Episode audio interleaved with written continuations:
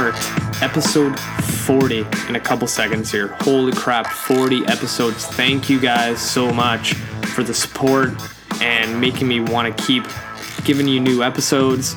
So if you guys can, go to cuttheshitgetfit.com, check out the website, follow the blog, share this podcast with everybody you know so I can just get a broader reach. And this episode's gonna be great. Mark is gonna dive right into fitness, his take on nutrition, and something really interesting is a faith based fitness community and how he uses religion to help coach other people. Hey guys, welcome back to another episode of Cut the Shit Get Fit. I'm your host, Rafael Matuszewski, and joining me today is the Mark Young. Say hello. Hey, what's up, guys? So, Mark, if uh, you can, what I usually do for the first question is to kind of break the ice for the whole audience. Do you have any big plans for the uh, weekend? For this coming weekend? Yeah. Um, wow. Uh, my daughter is home today, sick with a fever of 102.5. So, I don't have any great, tremendous plans for tonight.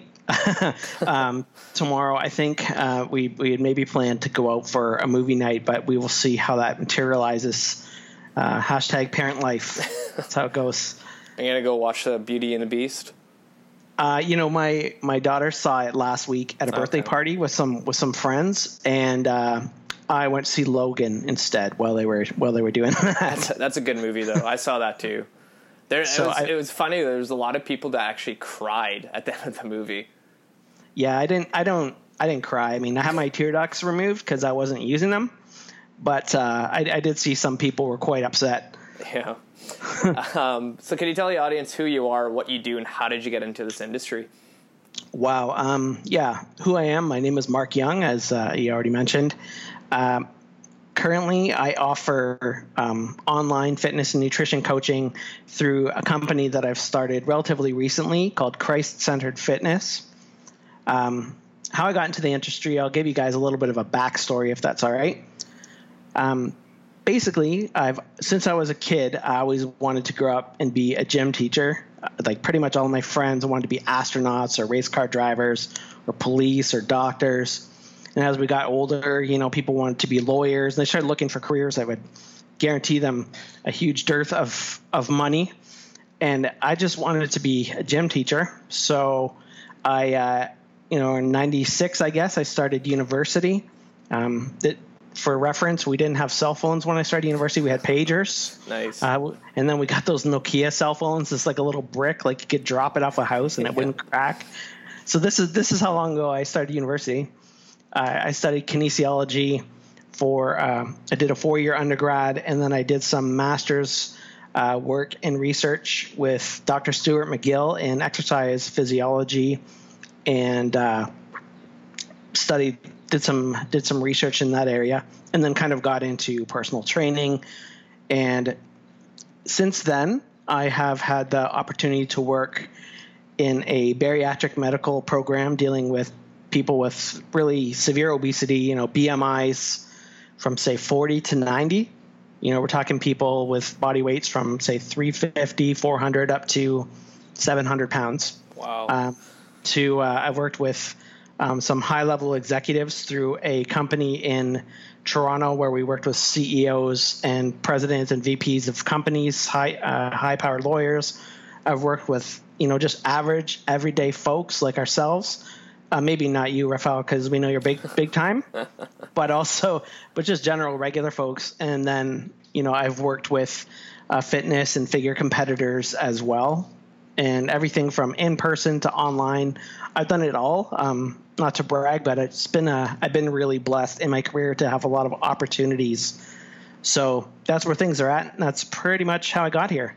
That's awesome. Um, when you touched on like CEOs and like business owners, what did you find? Like, because I, I have a couple that I train myself, and the biggest thing for them is, you know, they're so wrapped up into their business and they're kind of focusing only on that, and then they're like, oh shit, I need to go to the gym, and it's already an hour past my gym time, and they miss, and they're kind of inconsistent unless they make health a, a priority. Like, how did you?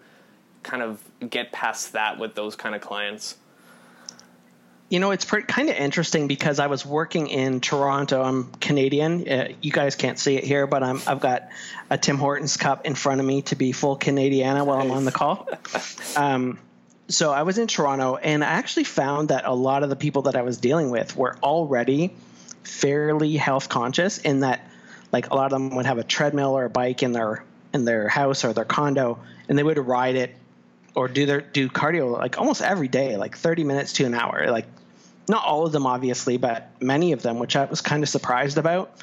So it was more the nutritional component that we had to deal with and with business lunches and stuff, we had uh, my focus was more on okay, you came to the gym, we're going to do your workout today, but you know that we would talk a lot about how you're how you're going to manage your nutrition when you're out at your business lunch this week or whether you're traveling to China next week and stuff like that. Um, for the people who didn't really um, already already do physical activity, uh, we use we use things like pedometers to encourage changing impre- like uh, increasing step count. I mean, it's a small step on the path to better health. So I would say, you know, let's wear this for a week and see what your average daily step count is. And they might be at, you know, 3,000 steps. And I'd say, okay, for the next week, can we aim for an average daily step count of you know 3500 or 4000 steps and that was a way to kind of gradually introduce them into more activity but uh, bless was, you yeah that was that's awesome my, that's my daughter in the background sneezing um, so yeah that was kind of a practical way and i mean you're right in that they would sometimes miss appointments uh, i would literally text people an hour before. We had a system where it would email them the, the evening before. Uh, so that was helpful as well. But really, it was about okay, if you're not going to be here, how are we going to fit physical activity as part of your daily regime? And if you're going to miss, what is something we can do in place of? So that was, I mean, ultimately, you don't really get paid if your client doesn't show up for a session. but I found that the more you genuinely cared about your client's health, regardless, I find that they would they would start to I don't know carry some of that onus or responsibility for it. So I'm not sure if that helps or answers your question, but I'm happy to just ramble on continuously no, no, until you tell me to stop. no, that was good. But I, I like the idea of the step counter. I know a lot of coaches are like, oh, you know, the Fitbit is stupid. The 10,000 step rule is doesn't do anything. But I've seen a lot of people where they've never exercised in their life and they get a Fitbit and they have this goal of 10,000 steps every single day and it's almost kind of like the jump start into their fitness journey and right. You know it kind of just sets them up for success because they were like oh i always have to do 10000 i always have to do 10000 and eventually that becomes easy. They're like okay what else can i do? Whereas some coaches will just you know knock the fitbit completely and they're like oh that's just stupid. Well i think um, I, I would agree with i understand that physically if someone's primary goal is to lose a lot of weight, then going from 3,000 to 10,000 steps a day, it might not be a tremendous, a tremendous push, and you might not see something visually, but I'm always kind of like, okay, what is the next concrete step in front of you that you can take that will bring you on the way to the goals that you have? And it might not be that it's going to bring about a physical change immediately, but you know, if you can give them a step, like you were saying, they'll say, okay, I've accomplished this. What's next? I'm competent. I'm confident. Give me something else.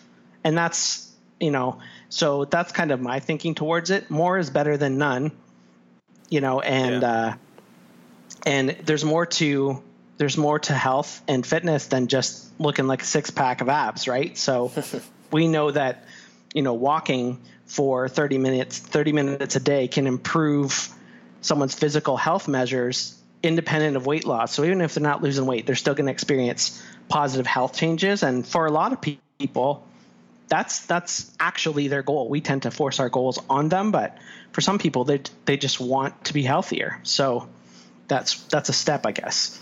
Yeah, I think that's kind of like the coach's experience too, because I find a lot of younger coaches are you know they have this idea of what every client should be doing, and they're like, oh, every client should be deadlifting over 200 pounds. Every client should eat vegetables and protein every single day. And it's like, well, you don't really know what's going on in the client's life, and you kind of have to like figure out, peel the layers back, and then kind of go from there. You know. I totally agree. It's uh, You know, it's always about, you know, if I had a client who was completely inactive, like I've, you know, I deal a lot with like new moms and they're busy, man. Like if you're a dude, you don't, you don't know. No. But if you're, I know a lot of new moms, they, they struggle with trying to fit in physical activity.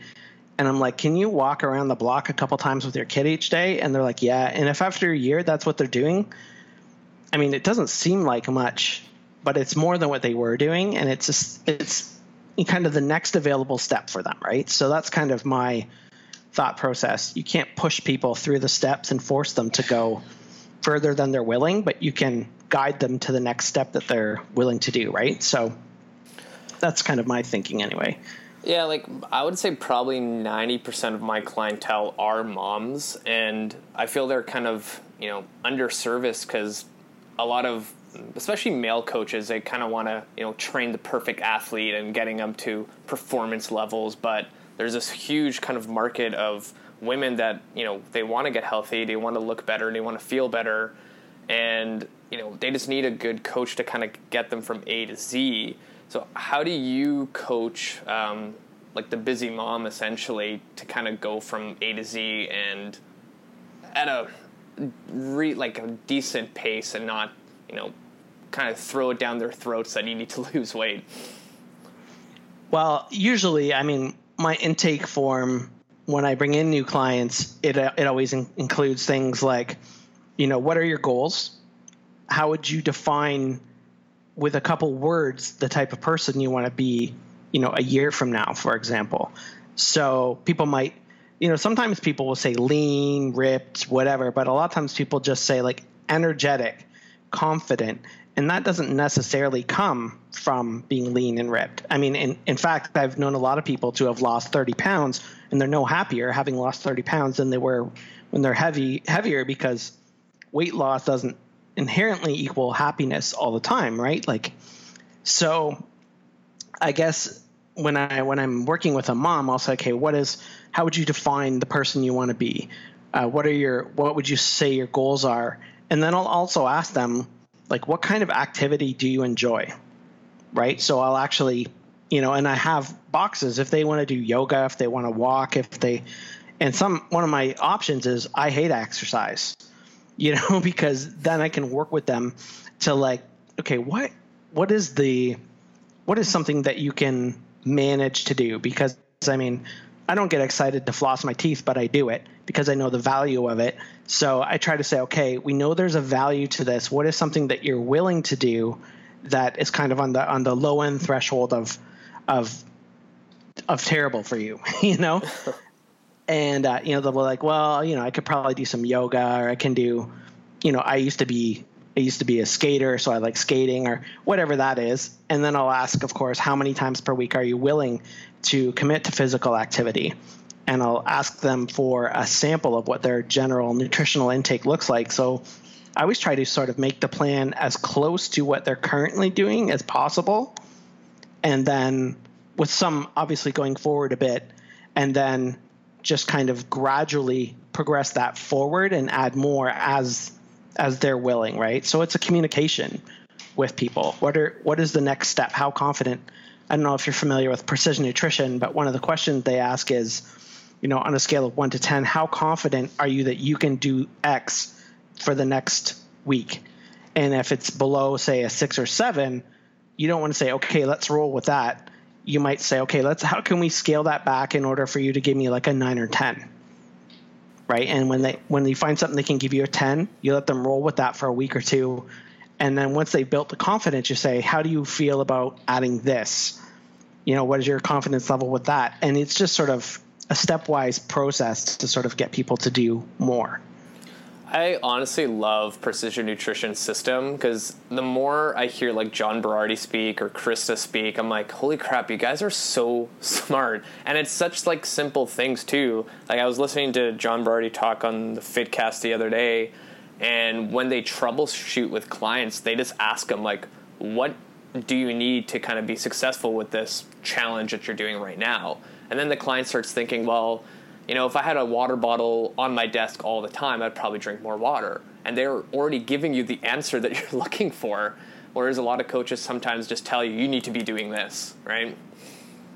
Yeah, I think uh, the client a client will hold a lot more of the answers than they think they do, right? Mm-hmm. I mean, they might sometimes give you an answer that's that's way out there because it's been suggested to them by a friend or by the media. You might have to course correct a little bit, but I feel that a lot of the time clients can you can get the client invested in solving their own problems, right? And I think that's an important part of being a coach because if you're spoon feeding them, you're not really giving them the skills to be able to do it for themselves. You know, and uh, that FitCast, the second one, I, I, don't know if you heard that one with John Berardi. The last 30 minutes was pure gold. Oh, right? Oh, yeah, definitely. So um, not trying to steal from your podcast, but if anybody yeah. needs another podcast to listen to, the, that would be episode 240 or 4 something with John Berardi. Yeah. It was good. I, I love the FitCast. Like when I first got into this, uh, my career of training people, that was the first podcast I started listening to, and I think it's I interviewed actually Kevin on like episode like 13 or 14 of my show and it was so surreal to like hear his voice coming through Skype and I'm like dude this is so cool. But um, yeah he's been kind of like a mentor to me without even knowing it. And yeah I'll like I'll plug his podcast all the time on the show if I can. Um, where was I going with this? Totally blanking but um, how do you coach your clients on nutrition? Like do you follow the precision nutrition way or do you kind of found your own kind of way of coaching uh, nutrition i am so i am more sort of um, macronutrient oriented so mm-hmm. um, i don't know uh, for your listeners i'm not sure if you're super familiar with this concept but the idea is ultimately that the amount of calories you consume will drive weight loss. So you have to consume fewer calories than you burn in order to lose weight. And I'm kind of of the opinion what I like to do with my clients is I will get them to track their nutritional intake as accurately as possible for a two week period. And then we'll kind of figure out what their average daily intake is. And if their goal is to lose weight, well, then we just, if they're at main, if they're maintaining, we just bump their daily intake down a bit. They have a target range per day. So if, for example, someone was consuming, you know, 2,300 calories a day on average, we might say, okay, you know, let's go down to, you know, 1,800 per day. That would might be a fairly aggressive drop, and we might say, let's go down to, you know, 18 to 1,900 per day for the next two week period, and then we'll reassess. And if the person's making progress, we leave it as it is. If they're not, of course, we have to look at whether they're actually achieving that target range and address those issues. And if they are, then we make continual changes. So um, it's basically uh, the old um, results based decision making. If you're getting results, leave it alone. If you're not getting results, make sure you're compliant first. If there's any issues that need to be addressed there, and then if you are, change the plan and continue that way. So it's it's I've not invented this by any means, but I've just found it to be really helpful for clients to have a good understanding nutritionally of what they're consuming, especially in the beginning if people have no idea you know how many calories are in different things or how much protein or various things like that it's really eye opening for most people. Yeah. Do you like um, tracking macros and calories for the long term, or would you kind of do it for a short period of time just to kind of educate the client? I'm personally a fan of long term tracking, and the reason for that is because, frankly, I don't think it takes a lot of effort. Um, I mean, really, you know, I track every day. It takes literally every day, if I were to add it all up, maybe five minutes. And I kind of think of it as though um, you're, if someone comes to you and they say, I have a money problem, and you're like, okay, and they're like, I can't manage my money, save my life. And I'm like, all right, so do you have a budget? And they're like, nah, I hate budgets. Or like, can I just budget for, you know, a couple months and then just go back to the practices that I had? And my answer that as well. I don't think that's a good plan, right? So I, f- I feel as though uh, managing weight is kind of like a lifelong journey. It's like I'm. I've heard. I don't know if you know Dr. Arya Sharma is, and uh, Dr. Yoni Freedhoff. They're kind of uh, sort of guys that I've looked up to in terms of weight management. And Dr. Sharma one time said something to the effect of weight management is kind of a lifelong thing in the same way that um, if someone has high blood pressure and you give them a treatment, you give them a medication, and their blood pressure returns to normal, then you would say, okay, well, this person no longer has high blood pressure. But the reality is, is that the treatment is what kept, keeps their blood pressure within the treatment range. So the same thing is true of exercise and nutrition, or in this case, nutrient tracking. If you use nutrient tracking as your quote unquote treatment to sort of get someone to a specific range, then when you take away the treatment, the budget, the method, then it's not unusual to see someone's weight climb. No, that makes uh, sense.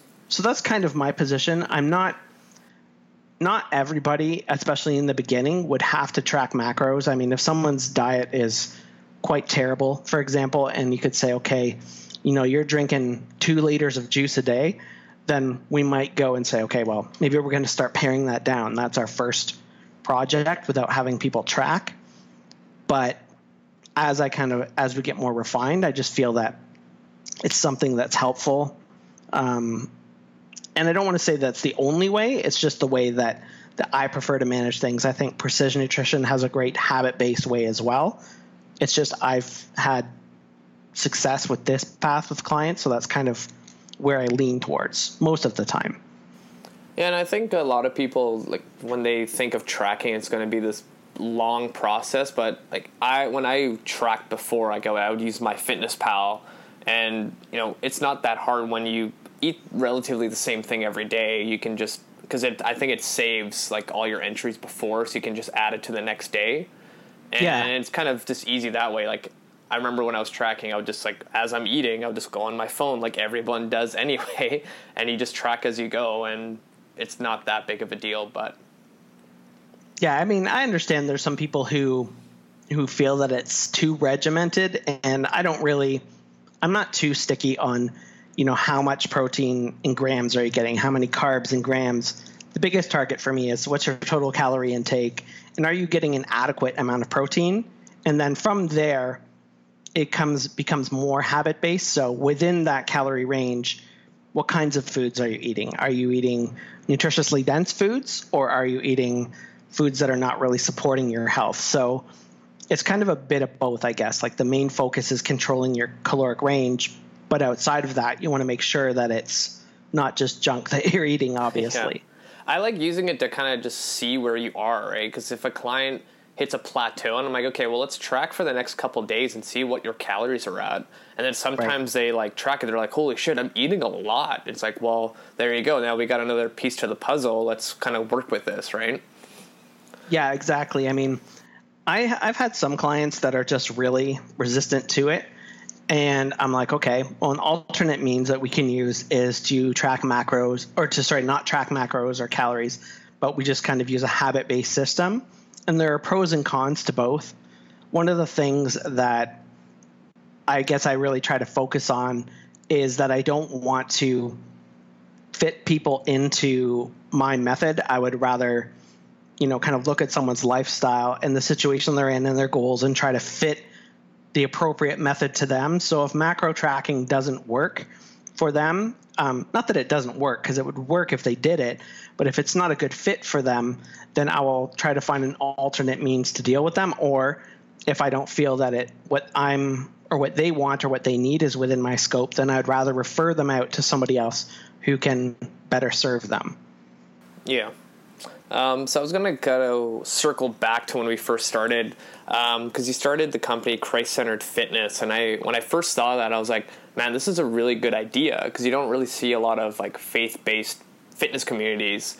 So I kind of wanted to like ask your opinion on why you decided to start that and why do you think you kind of have the advantage to market to that you know that kind of group of people mm, that's a good question um, basically as i kind of mentioned before i started um, university in kinesiology in 1996 and since that point in some way or another i've been studying uh, fitness and nutrition and exercise up until this point uh, studying it or coaching it or training people in various capacities throughout my career. So it's what 21 years, and uh, hence the reason I have so much gray hair. You guys can't see that, but uh, I don't have a dark hair left on my head.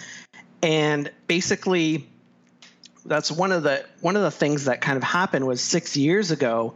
You know, I started going to a church and I became a Christian, and there seemed to be a really huge divide for me between, you know, sort of the self, often self-centered and aesthetic-minded fitness industry that I was a part of, and sort of the the Christian or faith-centered ministry that I was a part of that was less about self and more about other people and about maybe taking care of your body for other reasons. And I really struggled with that, even in terms of like wanting to exercise as a means to to look jacked or to have abs. And it really it was hard for me because I was personally just a part of that that uh, environment. And it came down to New Year's, sort of around January, a couple years ago.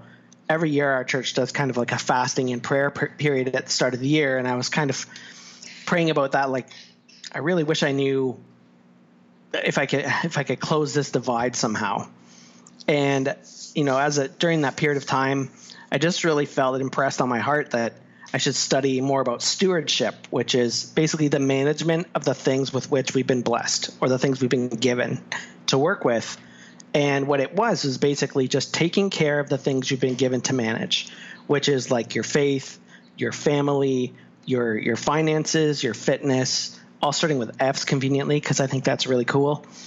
and and so that's kind of I started being like, yeah, like I really need to manage these things. And in managing your fitness, it was ultimately a means to sort of it's almost a means of worship. Like, thanks for giving me this, I'm gonna take care of it. And it really for me closed the different closed that the distance between, you know, exercise and faith. Like taking your taking care of your body actually can be it doesn't have to be a self-centered pursuit or at least a purely self-centered pursuit. You're still going to experience the benefits. You're still going to lose weight. You're still going to look better. You're still going to be healthy and stronger. You get all those physical benefits that you that we all want let's be honest. But it's also a means of sort of you know honoring god for what you've been given. And that was just to me a reason that i that i kind of pursued that direction. And it took me almost a year from that point to start you know a facebook page to start an instagram page to start i just started it literally as a way to start sharing the things that i kind of discovered as i was learning. And people actually followed it surprisingly enough and wanted to hear what i had to say and so i just decided this is going to be a coaching platform we're going to kind of integrate faith with fitness for the people that are interested in that so that's how it came to be. I don't know if that was if that makes any sense. no, it does. Um, so on your like your followers for Christ centered fitness, is it just primarily like the people from your church, or are you finding it like all across the world? Yeah, it's actually interesting. I have people from, you know, when I bring it up, you know, and, and you're, for those who don't know, on the back end of a Facebook professional page, you can see where your followers are distributed, whether they're male or female, generally speaking as a percentage, and you can see where they're distributed in the world. And I have a lot. Um, I'm in Canada. I have a lot of people in the United States, which is interesting to me because obviously, you know that it's not people from my own church. Um, actually, a lot of people from my own church are more Instagram types. So I don't. they might follow my Instagram page, but um, yeah, the Facebook page is pretty much you know, just kind of organic reach and shares that people have shared it shared things on the page and it's just reached people and expanded. So, I mean, it's not like it's massive or anything. I got like maybe close to 600 people following the page at this point, but yeah, I would say the reach is definitely well beyond my my own personal sphere of influence, so to speak. Okay. Yeah, like I think it's a good idea because like you're creating a community where people already kind of know it because they go to their own church and they feel safe and like they feel a part of something. And then now they see this online they're like oh this is awesome. Like i want to be a part of it. And that kind of comes down to you know the last kind of few years in our industry where you know everyone's kind of like spitting out that you know community is so important and i've been asking this with some other coaches that have online businesses where they train people like how are you creating a community of culture on your online business for this you know group of people? So currently, I mean, I'm kind of in the place now where it's gone from a where a page where I just share my thoughts and just blather out whatever I'm I'm thinking about at that point in time to a more systematically arranged business. And you know one of the things a lot of people are doing is developing a like a, a Facebook group or community. So that's kind of I think my my next step. And I don't know if you've ever heard of Craig Groeschel. No. But he he is a he is a pastor in the states. He runs a church called Life Church. It's probably the largest church in the United States and they created a Bible app that pretty much anybody who is a Christian in North America has on their phone. Uh, it's got like 3 billion downloads or something crazy like that. Wow. Um, it's kind of a worldwide thing. And he has a leadership podcast called Craig Groeschel's Leadership Podcast, which isn't really a faith centered thing. It's aside from his, his church practices and stuff, but he talks a lot about the development of culture and your culture is defined by kind of what you do, what you and what you teach and what you allow, right? So if you even if you don't teach a certain behavior, if you allow it within your culture, it will become part of the culture. So there are certain things you have to sort of you have to exemplify what you want your culture to represent. You have to teach that and you have to disallow the things that you don't stand for to ensure the culture kind of grows. So, you know, in building a community, I think the key is to have some kind of general guidelines, some language, some some just things that that the community will stand for, and that's kind of the process, I guess, that I'm that I'm developing. So that's kind of where I'm hoping to go because more so than a Facebook page where you're just pushing info, information out, I'd rather have people sharing information. Uh, there's a quote by Tom Peters that says, you know, good leaders don't create more followers, they create other leaders. And my thought process is that in that community, I'll be able to create other people to go and share what they've learned from the community and the things that we kind of do in there. So they may not be fitness professionals, but they'll be able to spread that kind of information outwards. Awesome. Yeah, I think um, like one, I think you're really brave, like creating um, a faith-based you know fitness company because I find a lot of people nowadays like they don't want to say anything to do with politics or religion to piss everybody off. right, right, exactly. And I was like, when I saw, it, I was like, oh, this is such a good idea because it's so underserved. But um, yeah, I, the other thing I was going to ask is like, because you said, was it six years ago or nine years ago that you kind of found your way into Christianity? Like, what made you go into that direction? Like, what clicked in your head, or like, I need to find a religion to kind of get to the next level in my life. Yeah, it's funny because I was raised Anglican. Um, you know, I grew up in an Anglican family. My dad didn't really go to church, but my mom went every week. And, uh, you know, I think when I was around 16 or something like that, my mom said, okay, you're old enough to make your own decision about what it is you want to do. Do you want to come to church every week or do you want to not come? And I was like, I'm 16 years old and I'm just going to stay home and sleep in on Sundays if you don't mind and from that point until probably my mid 30s i i not just i not just let go but i raged against religion in general. I mean i studied i took world religions when i was in university. I studied i read the bible i read the bhagavad gita i read the dhammapada i read you know all a variety of religious texts and then i took the classes and then i would take and i would read the atheist authors and and I read like Dawkins and and all these guys, and I would just blast against Christians. I would literally go out, find Christians, and antagonize them with Bible verses that they didn't have an answer for because they hadn't read their Bible, and uh, so that was pretty much the point I was at. I, I used to I used to give Christians a really hard time because uh, it was it was fun for me, and I was completely in disbelief. But uh, kind of around that time, I guess um, you know, I had tried to open a business around 2009, I guess, that as much as I felt like I, at the point I was very good at training people, I was terrible at business. And the business collapsed. And we ended up literally like moving into my mom's basement. and you know we had a and during that time we had our daughter and it's like man like i'm in my 30s i live in my mom's basement with my wife. I have you know i have a daughter. And like at the time i it was like struggling to get back on my feet in like a fitness based job. And it was just really it was really a low point. Um, my wife uh, suffered with like postpartum depression and it was just quite a really low point in in where we were at. We finally kind of got out of that situation. I got a job, we got a, an apartment at the time, we moved out, and but it was still it was still kind of just like a dark low period. And my wife said, you know, I'm thinking of checking out my friend's church. And, and I was like, all right, where do you know this friend from? And she said, well, I, I knew him from elementary school, from grade seven. We went to school together. We're talking on Facebook. And I was like, wait, did you guys ever date? She's like, well, you know, we are grade seven, and I was like, well, I'm going, I'm going with you because I quite literally, I quite literally. She's like, he's married now, he's older, he has a kid, and I was like, I'm going just to ensure.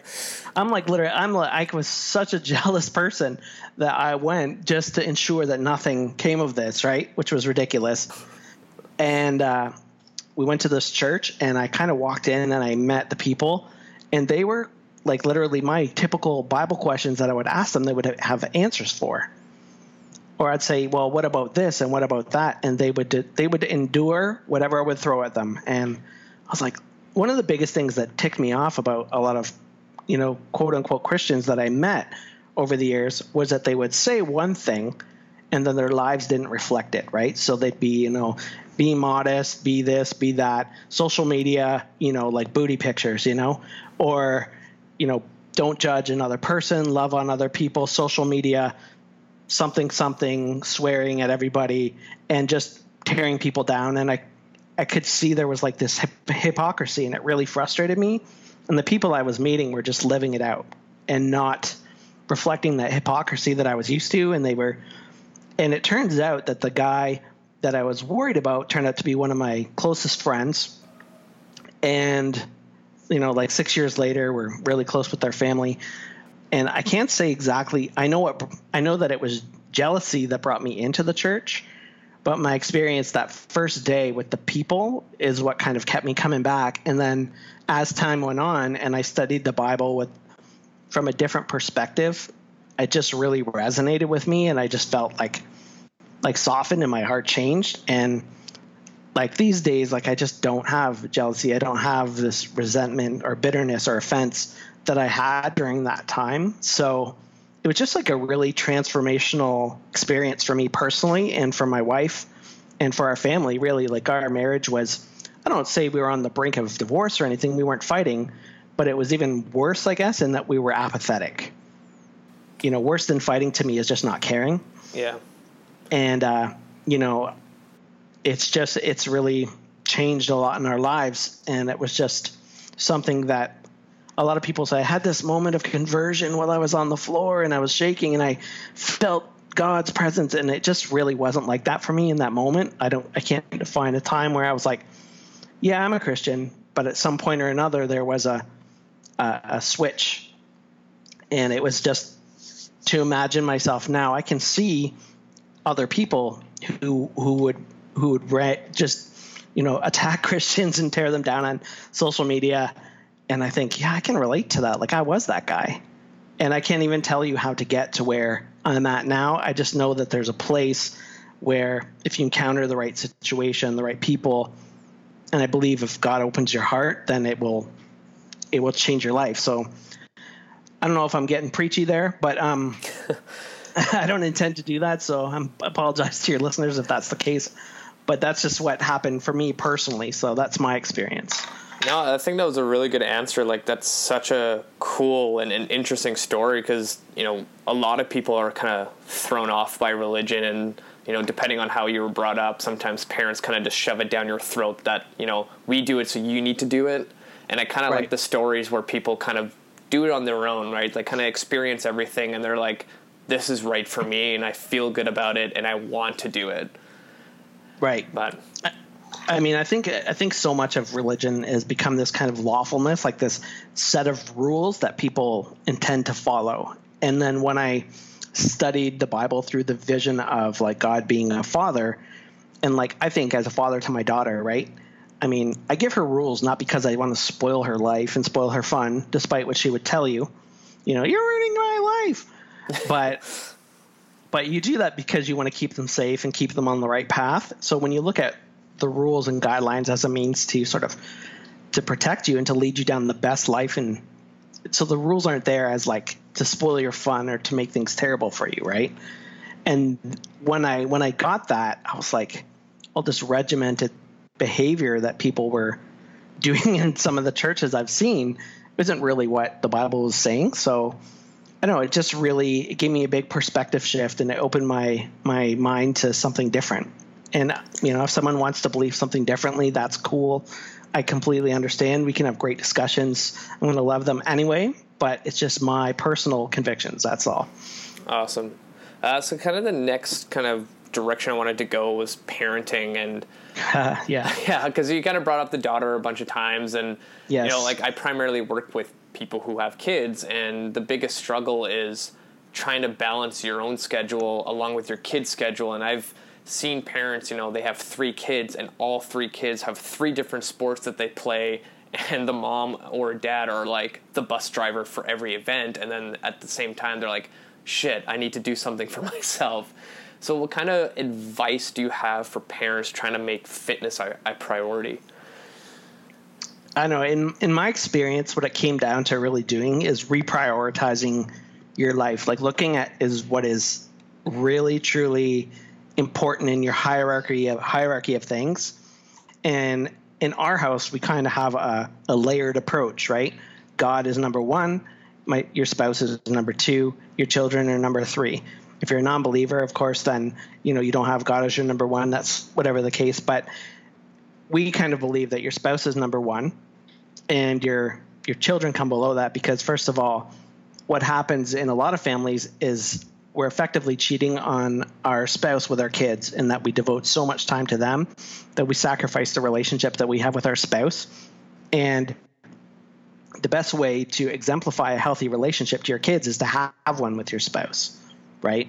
I mean, you can be great to your kids, loving to your kids, but they won't know how you're supposed to interact with the person you're married to unless they see it exemplified, right? Yes. And so I think that's a really important thing in that kids will kind of I've heard it said that kids will follow your example, not your advice, right? And so they need to see what how you treat your spouse, and that's kind of how we how we treat it in our house. And then you know we have so we have these priorities and we're like you know fitness is a priority for not just our kids but for us. So we have these kind of ranking things and then when you kind of put things in layers of importance then you go okay you know what? And when you reevaluate through that lens you're like my kids are in like 20 different things and it's cutting into some of these things that are higher up on the priority priority list so something has to give down here in order to make room for these things that are up here. Right? And you're and in that example, I've again it's kind of like behaviors are caught not taught. So when you show your kids, you know what? We're going to need to cut this from down here in order to prioritize our health because we need to take care of you. You're again teaching them a lesson for their future. Right? You're saying, "Okay, I'm not cutting out everything that you want to do, but when you have kids, you're going to need to do this too. So they're seeing it exemplified in in what you're doing, and I think that's really what it comes down to in terms of parenting is you need to figure out what your priority list is in your house. Sit down with your spouse, create your list of priorities, and then see if your behaviors are lining up with your priorities or if your schedule lines up with your priorities. I've heard it said that if you want to know where someone's priorities are, you look at their calendar and their pocketbook, and that's you know we say like you know i prior I, this is most important to me. Then you look at their calendar you're like well why isn't it in there? Like is your health important? Is your health important to you? I don't see that here. Is your you know is this important to you? I don't see that in your in your daily spending right? Do you do you spend any money to forward your health? And uh, so we try to lead that by example i guess does that does that make any sense? Yes, that was like a really really great answer, and that's what I've been telling uh, clients recently about the kind of the priority list because um, I've been listening to a lot of like Coach Stevo's work, and when I right. had him on my show, he told me that if you can get fitness and health in the top five priority list in your clients, then you've made it as a coach. And then I was like, holy crap, that makes a lot of sense because like a lot of people just stress about, oh, I need to get a workout in, or I need to make my meals for the whole week. And then they end up failing and they're like, oh crap, whatever. But I told this to a couple clients and they're like, oh, if I put, you know, the gym and making healthy meals at say number four or five and worry about, yeah, my spouse and my kids first before that, it almost gave them like more breathing room. They felt less stressed about it and it was, it was almost more doable for them. And I was like, that's exactly what people need to do is like kind of create your top five and make sure all the really important ones are in there. And I think that kind of puts you in the right direction. Yeah, that kind of, I don't know if you've ever heard the, you know, the rocks in the jar analogy. Have you heard that before? Possibly. I mean, the idea is that professor comes into a class and he's got a great big jar. Yeah. And he and he says, "I have these five huge stones." So he puts these five big rocks in this jar and it fills it up to the top. And he says to the class, "Is my is my jar full?" And the class says, "Well, yeah, it looks full to us." So the professor pulls out another jar full of, you know, coarse gravel and he dumps it and he shakes the jar around and the gravel falls around the big rocks. And he says, Well, now is it full? And the students are like, Well, maybe not. So then he proceeds to pull out a jar of sand and he pours it in and he shakes it around, and the sand falls around the gravel and the big rocks to fill up the jar completely. And the point is that when you put your five big rocks in the jar first, all the other things will fit around it. But if you put the sand in, the small things in your life, and then the gravel, you're only going to be able to fit one or two of those big rocks in your jar and then something is going to have to fall by the wayside and not be in the jar. So the point is when you're looking at your week when you've got your top five priorities you schedule your priorities right? People say you prioritize your schedule but the saying i've learned is that you want to schedule your priorities put your top five in first and then all the other little things that you need to do will fall in around that right? So it's if you do it the other way around, you're never going to be able to truly get in the things that really matter. Yeah, I've been, I've heard that story before, but I, it was it's been a while since someone actually said that, and that works really well in this example.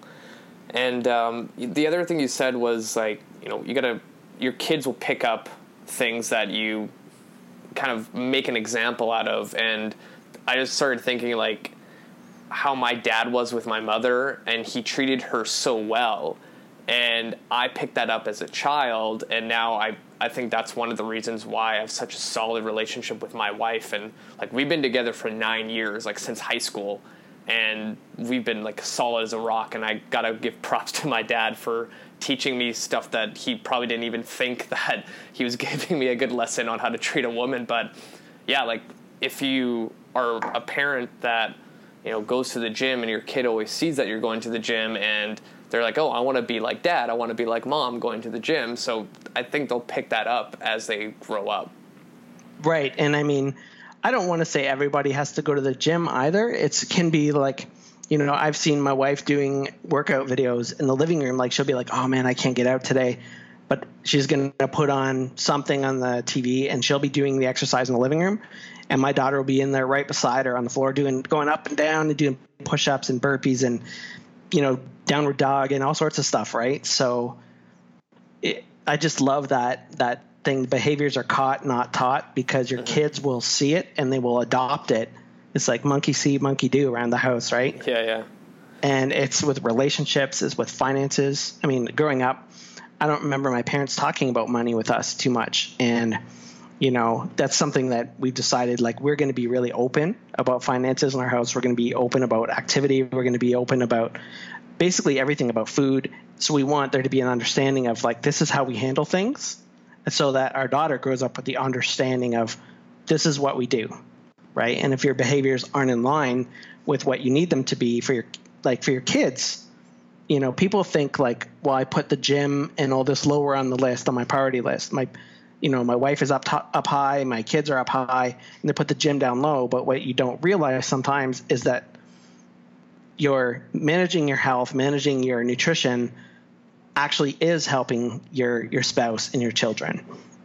Definitely. Right? It is it, it's a part of taking care of them. I always think of it as the broken down uh, broken down ambulance analogy. Like if a, if an ambulance shows up to help you, and it's looking well maintained and shows up and you jump in well you hopefully if you need an ambulance you're probably not jumping in but they put you in and it drives away you're going to get the help you need but if an ambulance comes down and it hasn't been maintained the wheels are falling off it's rickety it's got no doors it's full of rust like that ambulance might not be able to serve you because it's not being taken care of so if you're in a parental position and you're taking care of kids i mean you don't want to be a blessed day on ambulance you want to be the fully functioning ambulance, well maintained, so that you can serve the needs of the people that you know are, are placed in your care. So that's kind of the the way I try to think about it.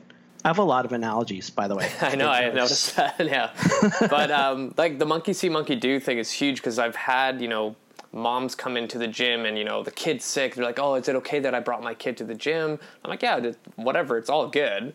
And you know, as the hour goes and mom's training and the kid I like I always like look over at the kids and their eyes are so big they're like oh this is so cool and after right? a couple yeah. experiences of going to the gym seeing their parents work out they're like so when can I work out and they're like you know 5 or 6 and mom and dad are like well you know eventually you will and I keep hearing stories from clients where you know they tell their kids, "Oh, I'm going to the gym." No matter what their age is at, they're always asking, "So when can I come to the gym with you?" so right. it's kind of cool. Yeah. Yeah, that's great. Um, so the next thing I kind of wanted to ask, and it might probably the last question because it's already been an hour. Um, have you changed your mind about anything in the fitness and nutrition kind of realm lately? Wow, lately, that's tough. um, I have changed my mind many times over over the years. Um, I've gone from having a very simple nutritional understanding to calories drive weight loss, try to stay within that, eat healthily, to very detailed stuff about trying to manipulate hormones with exercise nutrition, all the way back to, you know, simple was really the most effective. And uh, that stuff is, you know, really, it didn't bring about any different results. Um, I know. So I've changed my mind a number of times. Um, a number of my time, times my wife would tell you that she was right and I was wrong, but she's not here, so we're not gonna we're not gonna record that part. But um, wow, yeah, I don't I don't know that there's been anything that has changed tremendously for me in the last while. But I, w- I guess I would say like my perception of fitness since I've kind of done the faith based thing has changed in that I don't really see fitness as a means to an end anymore. Like I'd always think of it as a means to get this. It was a means to get abs. It was a means to grow a nice butt. It was a means to get something from someone. You know, it was to get attraction, to bring health, to give you power. And, you know, by all means, you, you know, you can develop great things through fitness, self confidence. But I, I just think of it as sort of an ongoing management of resources. Okay. And when you approach it with that idea, with that thing, it's kind of like investing.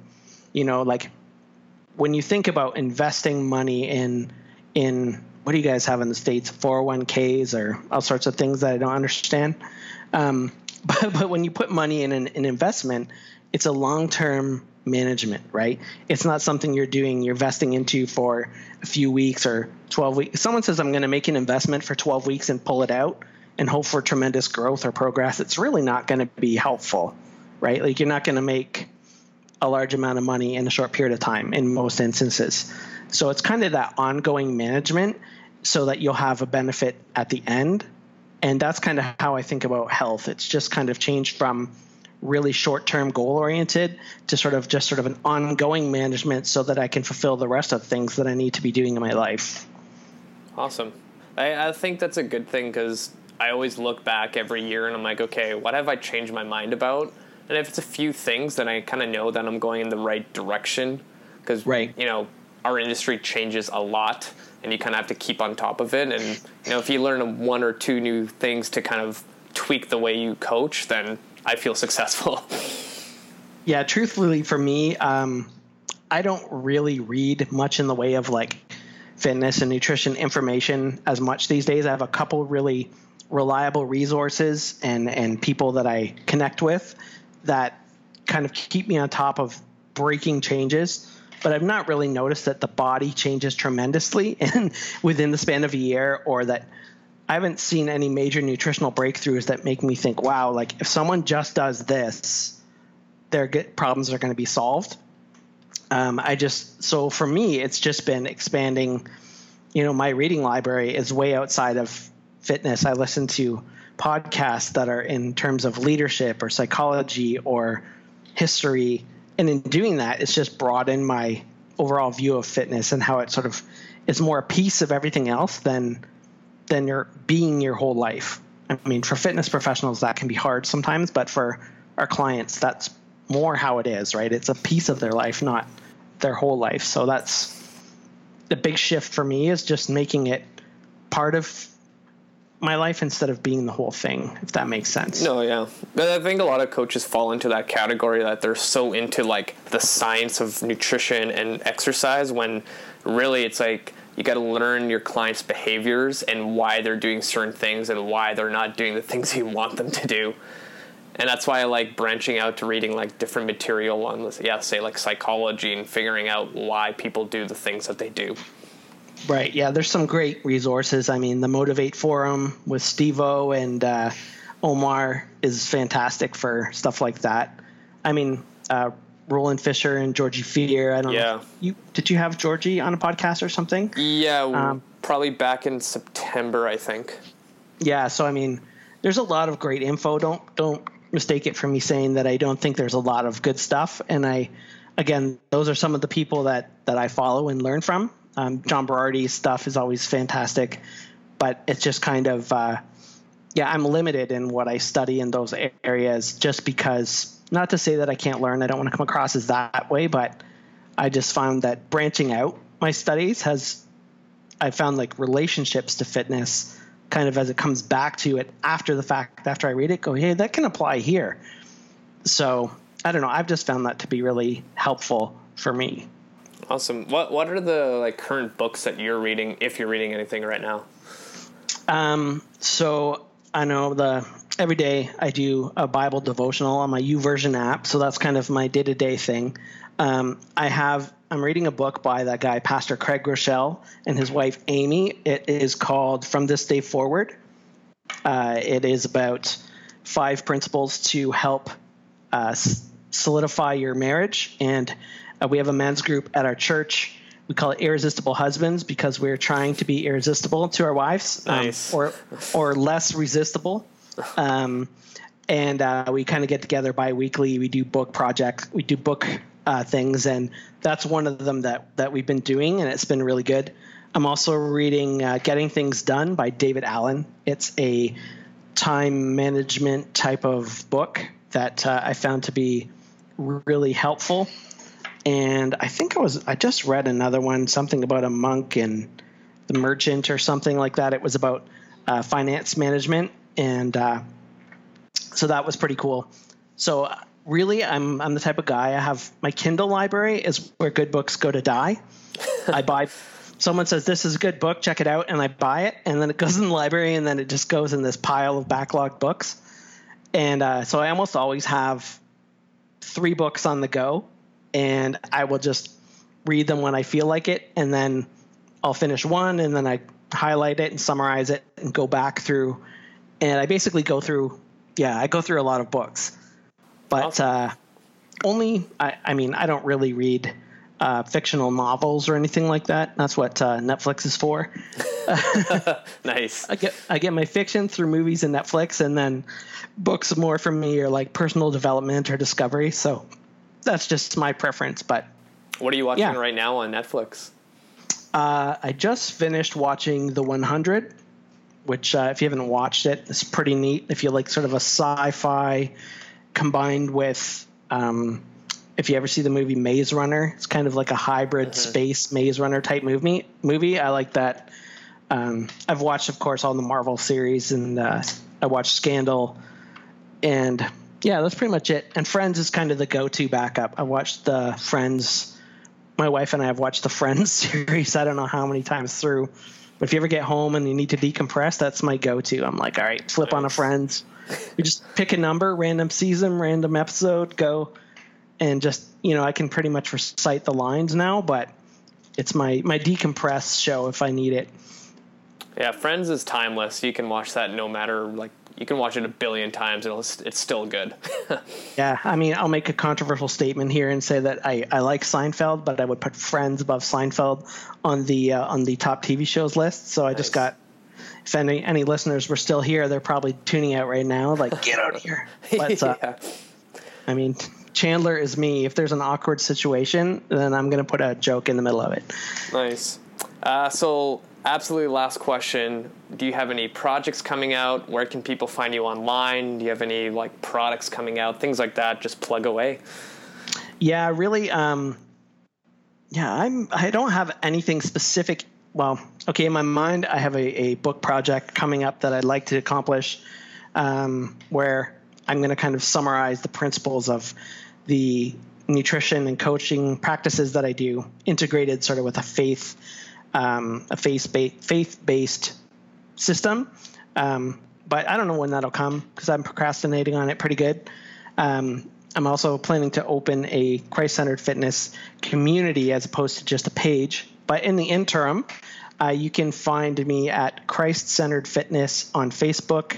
You can look at my personal Facebook, which is Mark RJ Young, Facebook backslash forward slash whatever it is, Mark RJ Young. And on Twitter, uh, not Twitter, sorry, on Instagram, Christ Centered Fitness. Again, I'm there. So you can find me there. And uh, yeah, that's pretty much it. Nothing to sell you guys. Just wanted to come on and share some experiences. Awesome. Thank you so much. This was great. Thanks, dude, for having me on. I appreciate it. Appreciate you guys for sticking around and listening so long. Hopefully, it's made your your car rides more pleasurable because I know I listen to podcasts when I'm driving. Okay, so that's going to wrap up episode 40 with Mark Young. Holy crap, it's been 40 episodes. So, guys, thank you so much for supporting the show. Uh, check out the website, cuttheshitgetfit.com. Check out my blog on there. Comment, share the, um, the website. Um, give me a five star rating if you can on iTunes, Google Play, Stitcher, wherever how you listen to this podcast. And again, if you have any questions, email me at rafael at empowerhp.ca and follow me on social media. It's usually at Raf Matuszewski on all of them. And until next time.